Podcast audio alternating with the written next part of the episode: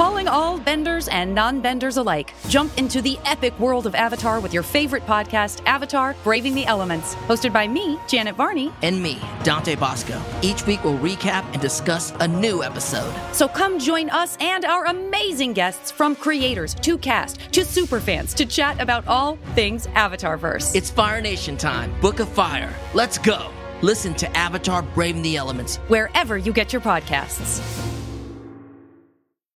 The Last Kids on Earth and their superhero alter egos are back in the latest installment of the graphic novel spin off series, The Last Comics on Earth Too Many Villains. Jack, June, Quint, and Dirk face their biggest challenge yet creating the sequel to their hit graphic novel in a mad dash puzzle filled race across Apocalyptia to stop the biggest evil plan in history. Hey, you know what the creators of Last Comics on Earth's evil plan is? Make me and my kids love these books. Seriously, my younger kid is a huge fan of both the Last Kid series and the Last Comic series. It's true. And now I'm hooked too. The whole team has created a delightful cast of characters with some fantastic kid friendly art throughout that will appeal to readers of all ages. Buy your copy of The Last Comics on Earth in stores today. You can also visit lastkidsonearth.com to learn more. This is a podcast from Minute Media.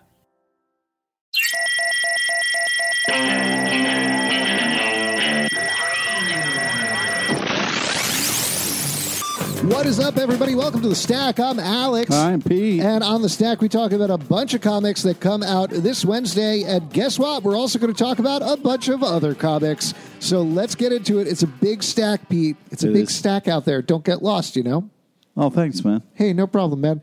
Let's kick it off with Buffy the Vampire Slayer, number one from Oh, Boom Studios. man. Now, this is bringing the Buffy license over to Boom Studios. It's their first How pumped issue. are- you for this? How pumped am I? Yeah. I love Buffy, and I You're a huge Buffy guy. I am a huge Buffy guy, uh, but uh, that said, I really enjoyed the Dark Horse Buffy books a lot. So I was curious to see what what was that. You're throwing a little shade towards Boom right now.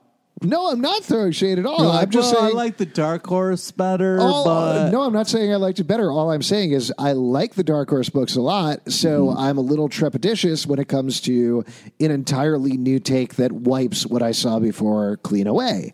That said, I thought this was very good. I was very surprised about the direction that it went in as a fan of Buffy.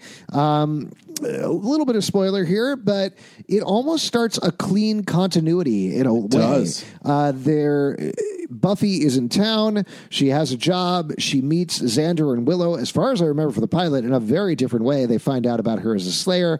We get to see Giles a bit, and we get to see a bunch of characters that we know before, but show up in very different ways. And I liked it. I think it captured the tone of the characters very well, but it took me a second to get into it because I was racking my brain the entire time trying to remember whether I remembered things wrong or if this made sense with continuity. What did you think about it? well, as someone who's more of a casual Buffy guy, I was just like, hey, wait, don't we already know these characters? Why don't they know each other if I know them? But then I was like, okay, this is just a fresh take, as you said, and got into it. I was impressed. I think it's a great entry point for something that's been around for a long time. And I liked the writing, I liked the pace, I thought the art was amazing. I'm very excited about this. Yeah, me too. I'm really curious to see where it goes now that I've gotten past the broken parts of my brain and started to understand what this book is going for. Uh, but like you said, this is a modernized Buffy. It is an older series now, even though that hurts my heart very much to say. Uh, so it's good to see a modern take on it. I'm curious to see how this is continue, given that they're working on a TV reboot at the same time. Oh, wow. Whether they will tie in together or weave together, or if it's going to be its own But separate this thing. is like a true, because I saw it was like, all right, issue number one, but all this other stuff. Right. But this is a real number one Yeah, issue. this is not between the scenes adventures. This Yeah. is literally like Buffy the Vampire Slayer. You don't know what's going on. Come on on board. Rebooted. Yeah. Exactly. Yeah. Uh, which is great. And it's a smart take, I think. Yeah, and uh, I'm excited for more. I, I really felt like uh, it did a great job of taking something we love and went going in a little different direction. All right. Speaking of taking something we love and going in a different direction, let's kick it over to Marvel for Guardians of the Galaxy number one by good old Donny Cates. Now, after the events of Infinity Wars, Guardians of the Galaxy are scattered. Drax is dead. Gamora is a villain. We don't know what's going on with Rocket Raccoon. Uh, and Thanos also died at the beginning of that event. And this issue picks up with the last will and testament of Thanos, which is something that was teased in, I think it was Thanos Requiem, if I remember the title correctly.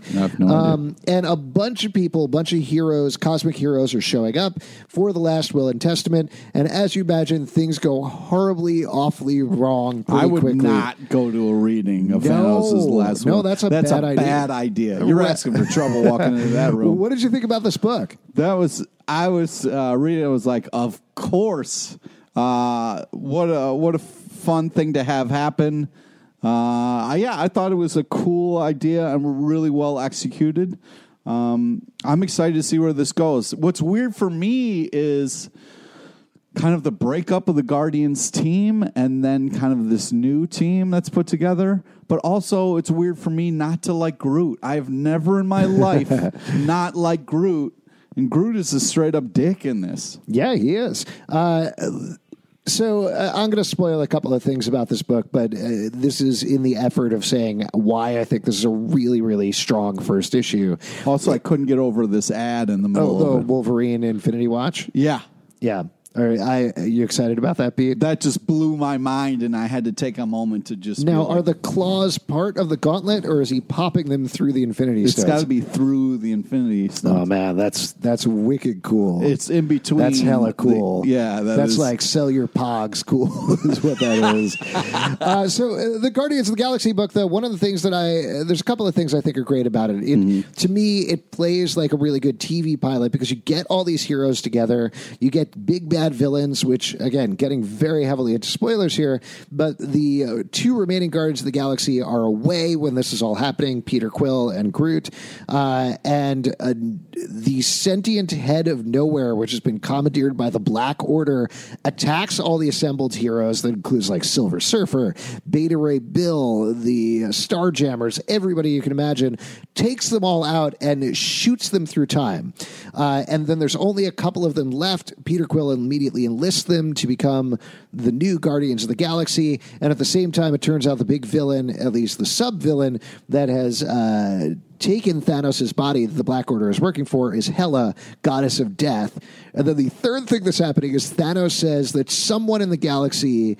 He put his brain before he died in somebody else. Yeah. So there's a ton of stuff going on here. It's it- what Who is Thanos? That's a crazy. well, so what I think, is so great about this is there is more than enough to power not just one arc of a series, but multiple arcs of a series here. You've got the Who is Thanos mystery. Yeah. You've got all of these cosmic heroes. How is that not a title right now? Who is Thanos? Who is Thanos? Yeah. Uh, I don't know, because Guardians of the Galaxy is better. Okay. Yeah. Uh, all of these heroes spread throughout time, so that's another thing that's going to have to go on.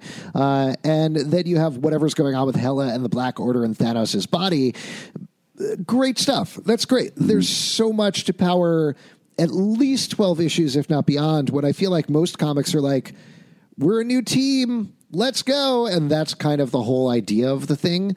That's what I think is so strong about this execution. And I really, really liked it a lot. Uh, at any point reading the comic, did you think that floating head was uh, like what Thanos, like they were going to get build a body for that floating head, and that was going to be Thanos? Knowhere? Yeah. So he'd just be walking around with an enormous head and a tiny body? No, I'm saying they would build a body to Oh, like an enormous Thanos yeah. body. Yeah. But that's not his head. Yeah, I know, but it, it was just like weird. I that guess there this is was- a long way of saying no, I didn't think that. just because they were like, all right, we, who's where is Thanos? And then they kept showing a floating head going around, and I was like, oh, wouldn't that be crazy? If, I'll, I'll throw out one theory, though, just at you right now, uh, who I think Thanos is in right now. Uh, is Star Fox. Star Fox, who is running the presentation, showing off the last will and testament. Uh, Thanos hates Star Fox. The ultimate fuck you to would be to stick his brain inside of Star Fox. And then, of course, Thanos would be want to be in the front, front presenting all of this to everybody. Uh, so I don't know. That's my theory going on right now. well, I think the bigger fuck you would be if he was in Gamora, I guess. just because. Yeah, maybe. Oh, that's Gamora. another thing that's out there they're going to have to deal with. Yeah.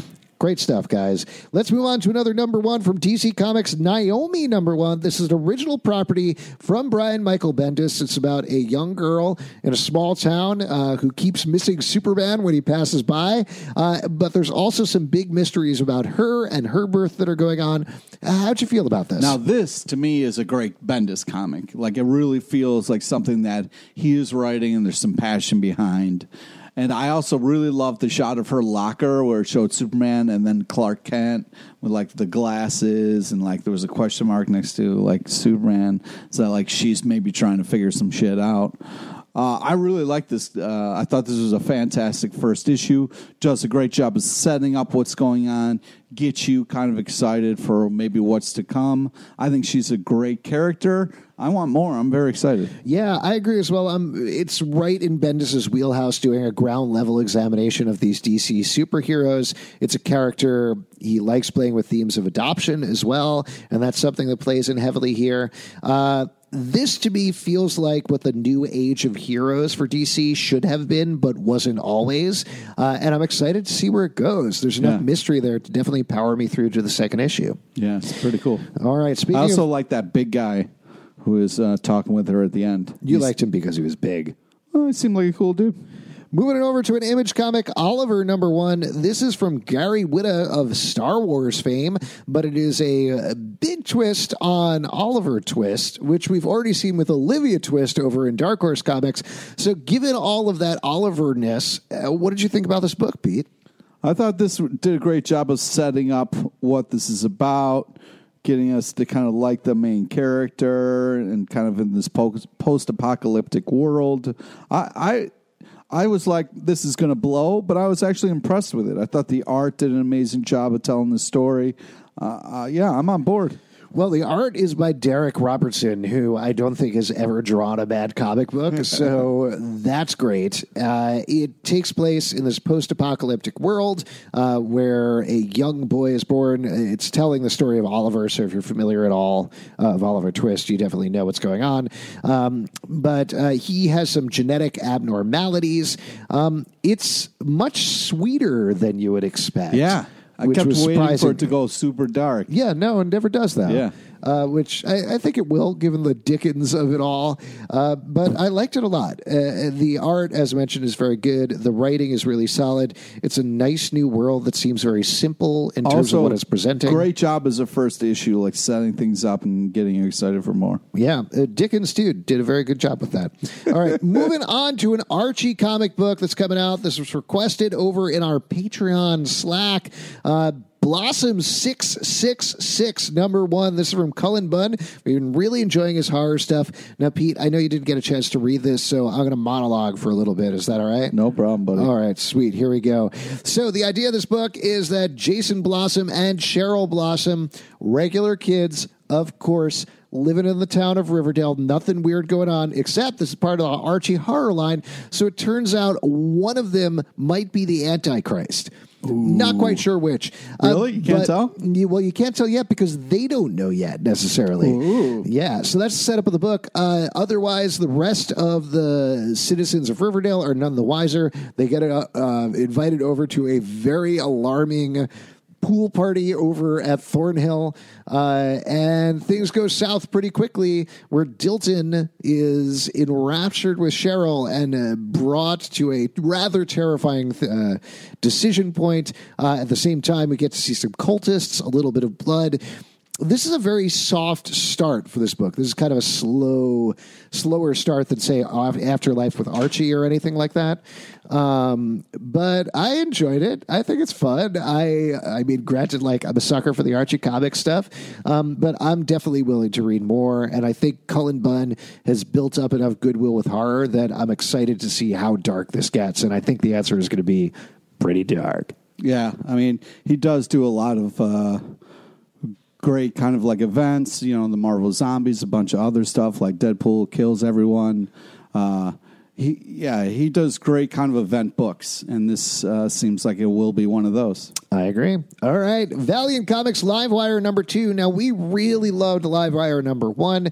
Uh, the setup is that Livewire, who can usually control all machines, uh, like Michelangelo, is uh, on the run. That was Donatello. Donatello does machines. Sorry, Yeah. I was looking down at my phone and I got Okay. distracted. I'm really cool. sorry about that. I got you back. Uh, I whenever I look down at my phone, I forget which Teenage Mutant Ninja Turtle is which.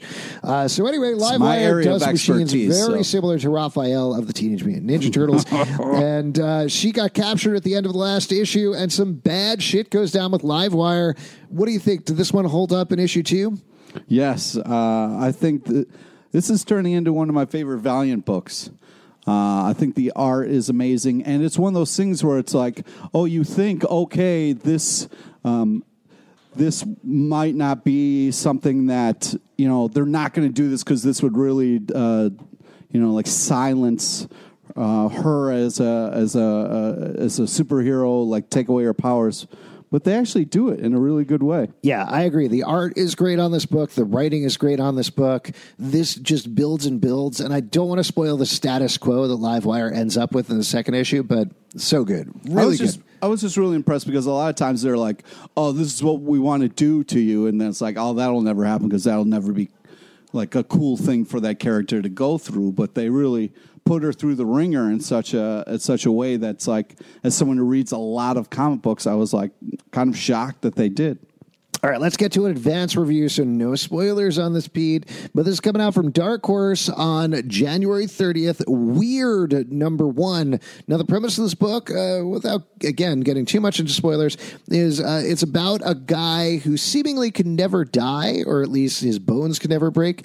Uh, and he's sent on covert missions. It's like a mix between John Constantine and James Bond. Is that fair to say?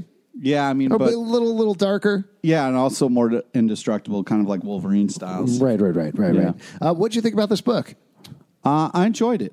I'm excited to see where it goes. They do a good job of like setting things up without telling you everything, but you're not like m- upset that you don't know everything. You're kind of like okay with it as it goes forward.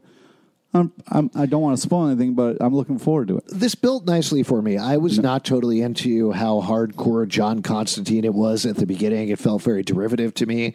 But I do think the idea of what was going on continued to grow as the issue went on. Uh, and particularly what happens at the end emotionally grounded it more. And I was much more into it. I'm definitely curious enough to check out a second issue and see where it goes. Yeah. All right, another advance review from Dynamite, also out Jan- January 30th. The Shape of Elvira, number one. I don't know much about Elvira, to be honest with What? You. I find that hard to believe. Other than knowing what she looks like and knowing that she is a monster movie host or something like that, that's kind of it for me. Um, I thought this book was fun. It's uh, silly. It seems to be the right tone for what I imagine Elvira is like. Uh, as clearly Elvira's biggest fan, how'd you feel about it? I'm not her biggest fan. Uh, I just remember the shows that she would host. Um, yeah, I I thought this was fun. I thought this was very much in the Elvira wheelhouse in a in a way that was uh, creative and uh, it, you know I thought it, the story moved forward in a really fun way, and uh, I'm excited. I, I think it's if you like Elvira, you'll like this book. Moving on to Boom Studios, the Avant-Guards number one. A girl heads to a very artsy college and gets sucked into the basketball team. This is from Boombox, so it's an all ages title. Pete, how'd you feel about this? I really enjoyed this. I thought the art was fantastic. I loved the characters. I thought they did a good job of giving them like their own personalities in a way that was believable and cool. And yeah, I uh, I really felt like they were the ages that they said they were. And I uh, don't normally like all ages, but I was really impressed with this book. I just like the simple twist that this book has. That usually you see an artsy kid comes to a sports college uh, and finds the down on their luck art team that is going to get together and put on a show or something like this. There's a twist on this. The entire college is super into arts uh, and different types of arts. That's what everybody likes. While the basketball team are the losers, and I think that's a fun riff. I'm excited to see how that goes. I'm excited to see how that changes changes things, uh, and it should be enjoyable going forward. Because honestly, basketball is a sport for losers. Hey, hey, hey. No, no, no, no. It's true. No, it's not. No, everybody agrees. No, that's not true. Who's the biggest loser in the world? Larry Bird. Oh my God! I oh, I wish I could punch you for saying that. All right, let's move on to a DC comic, Freedom Fighters number two. I was blown away by the first issue of this uh, book. This is one of the darkest things I've ever read from DC Comics. Right. Set in an alternate world where Nazis have taken over. Uh, they kill the entire team in the first issue, and then a new team arises at the end. We pick up right there in the second issue. How do you feel this held up? Uh, yeah, this is an insane book, but it's also very enjoyable. Um, and I'm also glad that they kind of changed the Nazi symbol a little bit so it feels like a little bit more uh, in a, a comic book setting. Uh, so that, uh, you know, just because when it looks too realistic, it reminds me of real Nazis, and that makes me sad. Uh, so this I thought was very enjoyable and pretty insane. What did you think about Hitler Jr. if you don't like Nazis so much? Yeah, whatever, man. I, well, I don't care about Hitler Jr. Would you care. go back in time and kill baby Hitler Jr.? Sure. No problem. I'll kill any baby you tell me to. I don't even care. No, that's not true. Uh, But- yeah, this book is great. It's not quite as intense and fucked up as the first issue, but you can't really get that fucked up very frequently. Uh, this is still insanely big art and insanely big danger for this team. They certainly don't uh, scrimp on that. And uh, there's some big mythic moments here. I don't know how this is going to continue. It's a 12 issue maxi series or where it's going to go, but I'm very excited to stay on board. Yeah. All right, moving on to another Dynamite book out January 30th Peter Cannon Thunderbolt. This is another title that I don't really know anything about. Um, what do you think about this first issue? Well, uh, we're probably not allowed to spoil stuff, but I was, uh, as far as the first issue goes, man, this is pretty awesome. I mean, there's a lot that happens in one issue. I mean, you kind of really get an idea, and then you get to watch it played out. I was impressed. Uh, and also kind of laughed because there's a lot of like crazy stuff with alternate universes, and I kind of really like the take. Yeah, this is. Uh, I, I liked where it ended up a little better. I honestly found the majority of the comic a little confusing, not knowing anything about these characters or this world. Um, but eventually, it ends up in kind of a Watchmen riff, and I thought it was cute. So uh, now that the premise is clear, I'm interested to see where it goes next. Yeah, I'm on board. All liked right. it. Another Valiant book, X-O Manowar number three. Uh, this is Matt Kindt, I believe, taking over the title. Um, X-O Manowar is back on Earth, sans one arm with a bunch of scars and a beard, uh, but it's still picking up on the stuff that happened when he was off planet. I love the X-O Manowar book. you're I a think huge it's fan. I think it's so well done. The character is so good. They actually allow him to grow and change and tweak the mythology as they go on. Uh, and he has some villains from his past show up to really screw up his new life. What did you think, Pete? Uh, this is a really good book. I mean, I I've never been that big of a fan to X-O Manowar, but this is starting to um, starting to get on board. Uh, this was kind of like for me the first issue that I really got it and was enjoying it all the way through. So. Uh, I don't know. I, f- I felt like this was a solid book, and I'm excited to see where it goes. I also like the honest discussion he had about his own urine there. That was interesting. Yeah, it's good. Listen, I always try to talk to my clothes about where my urine goes. Sometimes they answer me, sometimes they don't. Yeah. yeah. Last one we're going to talk about. That means I've- you pee through your clothes. Yeah, I'm pissing myself right now. I have been very much dreading talking about this the entire podcast log, so let's get into it. From Marvel, Uncanny X Men Annual Number One from Ed Brisson.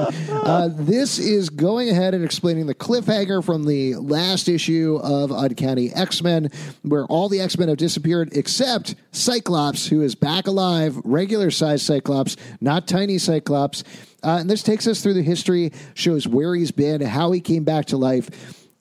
I will say before we start shouting at each other, I thought this was really good. I thought this was a good explanation. This weaved in a lot of continuity. It showed how either they've been planning this for a really good long while or they figured out a super smart way to retcon everything. But either way, I thought it was very well structured and it was a really good Cyclops story. And as we can all agree, Cyclops is a very good character, deserves to be back alive, and that's the all the time that we have on the podcast. I think. Oh, really? Yeah, I think that's all the time we have Oh, uh, to say anything. You know what would be weird is if like Marvel sat around and was just like, "Hey, we've got a bunch of money to waste. Uh, what's the least likable hero we can just waste this money on?" And they were like, "Hey, what about Cyclops? Great idea. Let's waste a ton of time and energy on somebody that sucks, and then continue to get into why he sucks so bad." I'm just going to edit myself into this podcast uh, after Pete's long gone, long gone home and say, why don't you give Cyclops a chance, Pete, and everyone else? Because like it's easy to hate something,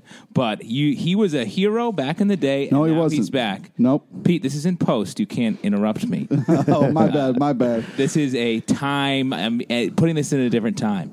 So, and also you can't comment afterwards because you never heard this. Uh, so all I'm saying is, uh, I think it's time for a new Cyclops to shake up the dynamic. Oh, so uh, if I may, uh, in post, add some extra thoughts. Um, and this is just me talking so nobody else can talk, which I like about the I just hope Pete doesn't get a copy of this or he has time to add any extra comments also in post. Uh, well, what's great about post is you can keep adding stuff after somebody says something stupid. Uh, yeah. I don't care about Cyclops. I also don't care who his dad is or what stupid things they had to do to get themselves back alive. His it's dad- just his dad's one of the Starjammers. it's just stacking shit on top of shit. That's been around for It's so a long. dumb thing, and it keeps continuing to be dumb. We can't just walk away and leave it. It's no dumber. But t- talk to me about the, Cyclops talk to me about killed- the history of Wolverine. That's a crazy stack of weirdness. So, like, grow up. Cyclops killed Professor Xavier. Why do you keep defending him? 50 people have killed that dude. That's not I, I true. just want to mention, I hope you guys listening out there to the podcast, I edit the podcast, and I hope you appreciate how difficult it was to edit that together since both Justin and Pete recorded that in post. But I think it all worked out. I think it all worked out, and I'm recording this in post as well. Guys, if you want to support our podcast, patreon.com slash comic book club. Also, we do a live show every Tuesday night at 8 p.m. at the People's Improv Theater Loft in New York. Please come on by, and we'll yell at you about Cyclops or whatever you want to do. Pete, what do you want to plug? Friend us on Facebook so you get to know about the amazing guests we have on our live show. Follow us on Twitter at Comic Book Live. Check us out at comicbookclublive.com for this podcast and many more. And we'll see you at the comic book shop. Thanks And for the stopping. last word goes to Justin. You Nope, just- nope, that's you not just shut cool. off your own mic. no, you shut off your mic.